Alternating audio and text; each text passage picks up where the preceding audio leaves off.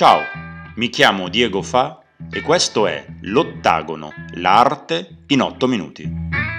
Seconda stagione, episodio numero 2. Nel titolo della puntata trovi il link dell'immagine, così da poter guardare l'opera mentre ascolti questo podcast. Oggi voglio parlare dell'opera più conosciuta al mondo, quella più fotografata, più ammirata e sicuramente quella più iconica. Non è stato sempre così, però. L'enfasi e l'attrazione visiva che circondano la Monna Lisa di Leonardo crebbero a dismisura solamente in seguito al suo tanto celebre quanto grottesco furto. Lungi da me dal provare in otto minuti a raccontare in termini storico-artistici questa complessissima opera, ricca di implicazioni che ahimè spesso travalicano il perimetro della storia dell'arte quadro che è diventato vittima della nostra società sempre alla rincorsa di una tragica banalizzazione estetica che tende a spogliare le opere più conosciute dei loro veri messaggi e significati. Invece in questo episodio mi voglio soffermare proprio sulla storia del rapimento della Gioconda e per farlo mi viene in aiuto un cantautore sui generis, uno di quelli che andrebbero riscoperti, riascoltati, rianalizzati, perché troppo spesso dimenticati dalla critica o dalle playlist di Spotify. Morì troppo presto, a soli 51 anni, ma nella sua carriera scrisse canzoni indimenticabili, colorate da un falsetto che poco sembrava potersi associare all'idea di cantautore che si stava formando in Italia tra gli anni 60 e 70 una timbrica più leggera, mai seriosa e sempre lì, pronta a scardinare i cliché, i luoghi comuni, le appartenenze, tutte le appartenenze. Questo bravo paroliere e ottimo chitarrista riuscì nell'intento di trovare una formula nuova, del tutto pionieristica e per questo interessantissima. Il suo nome è Ivan Graziani e nel 1978 scrisse una canzone che inserì nel lato A dell'album Pigro, dal titolo proprio Monna Lisa. Con il suo linguaggio tagliente e istrionico, il cantautore di Teramo ci racconta le concitate vicende vissute dall'italiano Vincenzo Peruggia durante il furto del quadro. Ma veniamo ai fatti. È la notte tra il 20 e il 21 agosto del 1911. Perugia lavora da qualche anno nel museo parigino come operaio, corniciatore e vetraio. Da un po' di tempo si è accorto della miriade di opere di artisti italiani presenti nelle sale del Louvre e si convince che tutti questi quadri siano lì in seguito ai furti napoleonici, tutti, Gioconda inclusa. Sì, vorrei rubarla. Vorrei rubare quello che mi apparteneva, canta Graziani. Ed è proprio così. L'immigrato italiano pervaso da un istinto patriottico è convinto che l'opera sia giunta a Parigi in seguito a una ruberia e non sotto al braccio di Leonardo che scelse di sua spontanea volontà nel 1516 di portare con sé questa meravigliosa opera nel suo viaggio dall'Italia a Parigi, opera che poi verrà venduta a Francesco I. Ignorando la storia, il buon Vincenzo improvvisa il furto del secolo.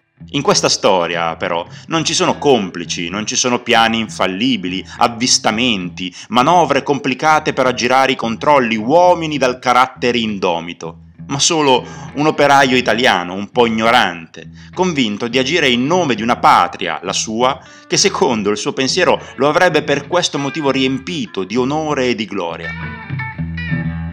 La mattina presto, è lunedì e quindi il museo è chiuso, esce dal suo nascondiglio notturno, stacca il quadro appeso nel salon Carré e se lo mette sotto la giacca, procede verso le scale, distrugge cornice e vetro protettivo e io sto torturando la tela con il rasoio e con le unghie, canta sempre Graziani e del tutto indisturbato esce dal Louvre e procede, me lo immagino fischiettando, ma anche un po' trafelato, verso il suo umile appartamento che dista solo 3-4 chilometri.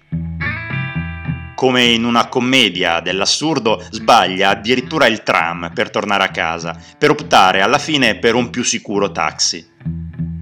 Il giorno dopo un copista che voleva ritrarre il celebre sorriso di Monna Lisa Gherardini, moglie di Francesco del Giocondo, si accorge della mancanza della tela e da qui inizierà una caccia al quadro che tra investigatori celebri chiamati a occuparsi della faccenda, indagini condotte in modo goffo e interrogatori infiniti non porterà sostanzialmente a nulla.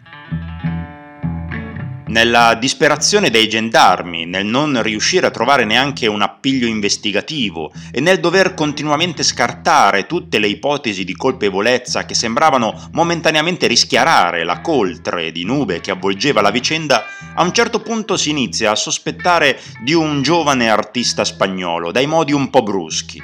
Ma anche lui, dopo un lungo interrogatorio, viene rilasciato.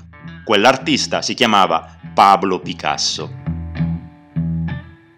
L'opera che Leonardo dipinse nel 1504 rimase in una valigia nell'appartamento di Perugia per ben 28 mesi.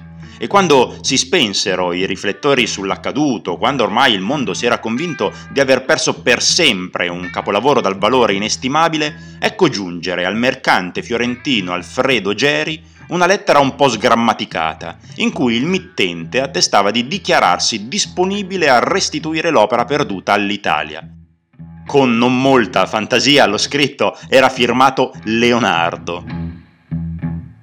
Il mercante, incuriosito da questa bizzarra comunicazione, scelse di convocare questo misterioso personaggio in un albergo di Milano. Dopo qualche giorno ecco presentarsi un uomo semplice, con una valigia umile dalla quale attraverso un doppio fondo fece emergere quello che a tutti gli effetti sembrava a un primo sguardo il capolavoro perduto, lo osservarono attentamente e in effetti non sembrava la Gioconda, era la Gioconda. Così, con la scusa di dover fare delle ricerche sull'opera, il mercante fiorentino, che per l'occasione si era fatto accompagnare dal direttore degli Uffizi, Giovanni Poggi, concordò un appuntamento con Perugia per il giorno seguente, per parlare del compenso che gli sarebbe spettato. Ovviamente subito dopo vennero avvisati i carabinieri che in breve tempo trovarono per le strade del capoluogo lombardo Perugia e lo arrestarono. Egli rimase sconcertato, non si diede pace, ma come? Dove sono le cerimonie per ringraziarmi, i titoli sui giornali che mi presentano come un grande e irreprensibile italiano? Dov'è la vostra gratitudine? Davanti al giudice ribadirà la sua buona fede e una perizia psichiatrica lo considererà mentalmente deficiente. E per questo motivo prima venne condannato a pochi mesi di reclusione e poi liberato. Dopo qualche anno sposatosi e diventato padre, tornerà in Francia, dove morirà giovane, come il nostro cantautore. Il suo nome verrà probabilmente ricordato per moltissimi anni, non come uno scaltro e coraggioso patriota come sperava lui, ma come un povero ragazzo vittima della sua ignoranza. A ben vedere, però, il buon Vincenzo ci fa anche un po' di tenerezza ed è anche per questo, forse, che la canzone di Graziani ci piace così tanto. Ascoltala e se ti va fammi sapere cosa ne pensi. Se questo podcast ti è piaciuto, ti aspetto nel prossimo episodio de L'Ottagono, l'arte in 8 minuti. A presto!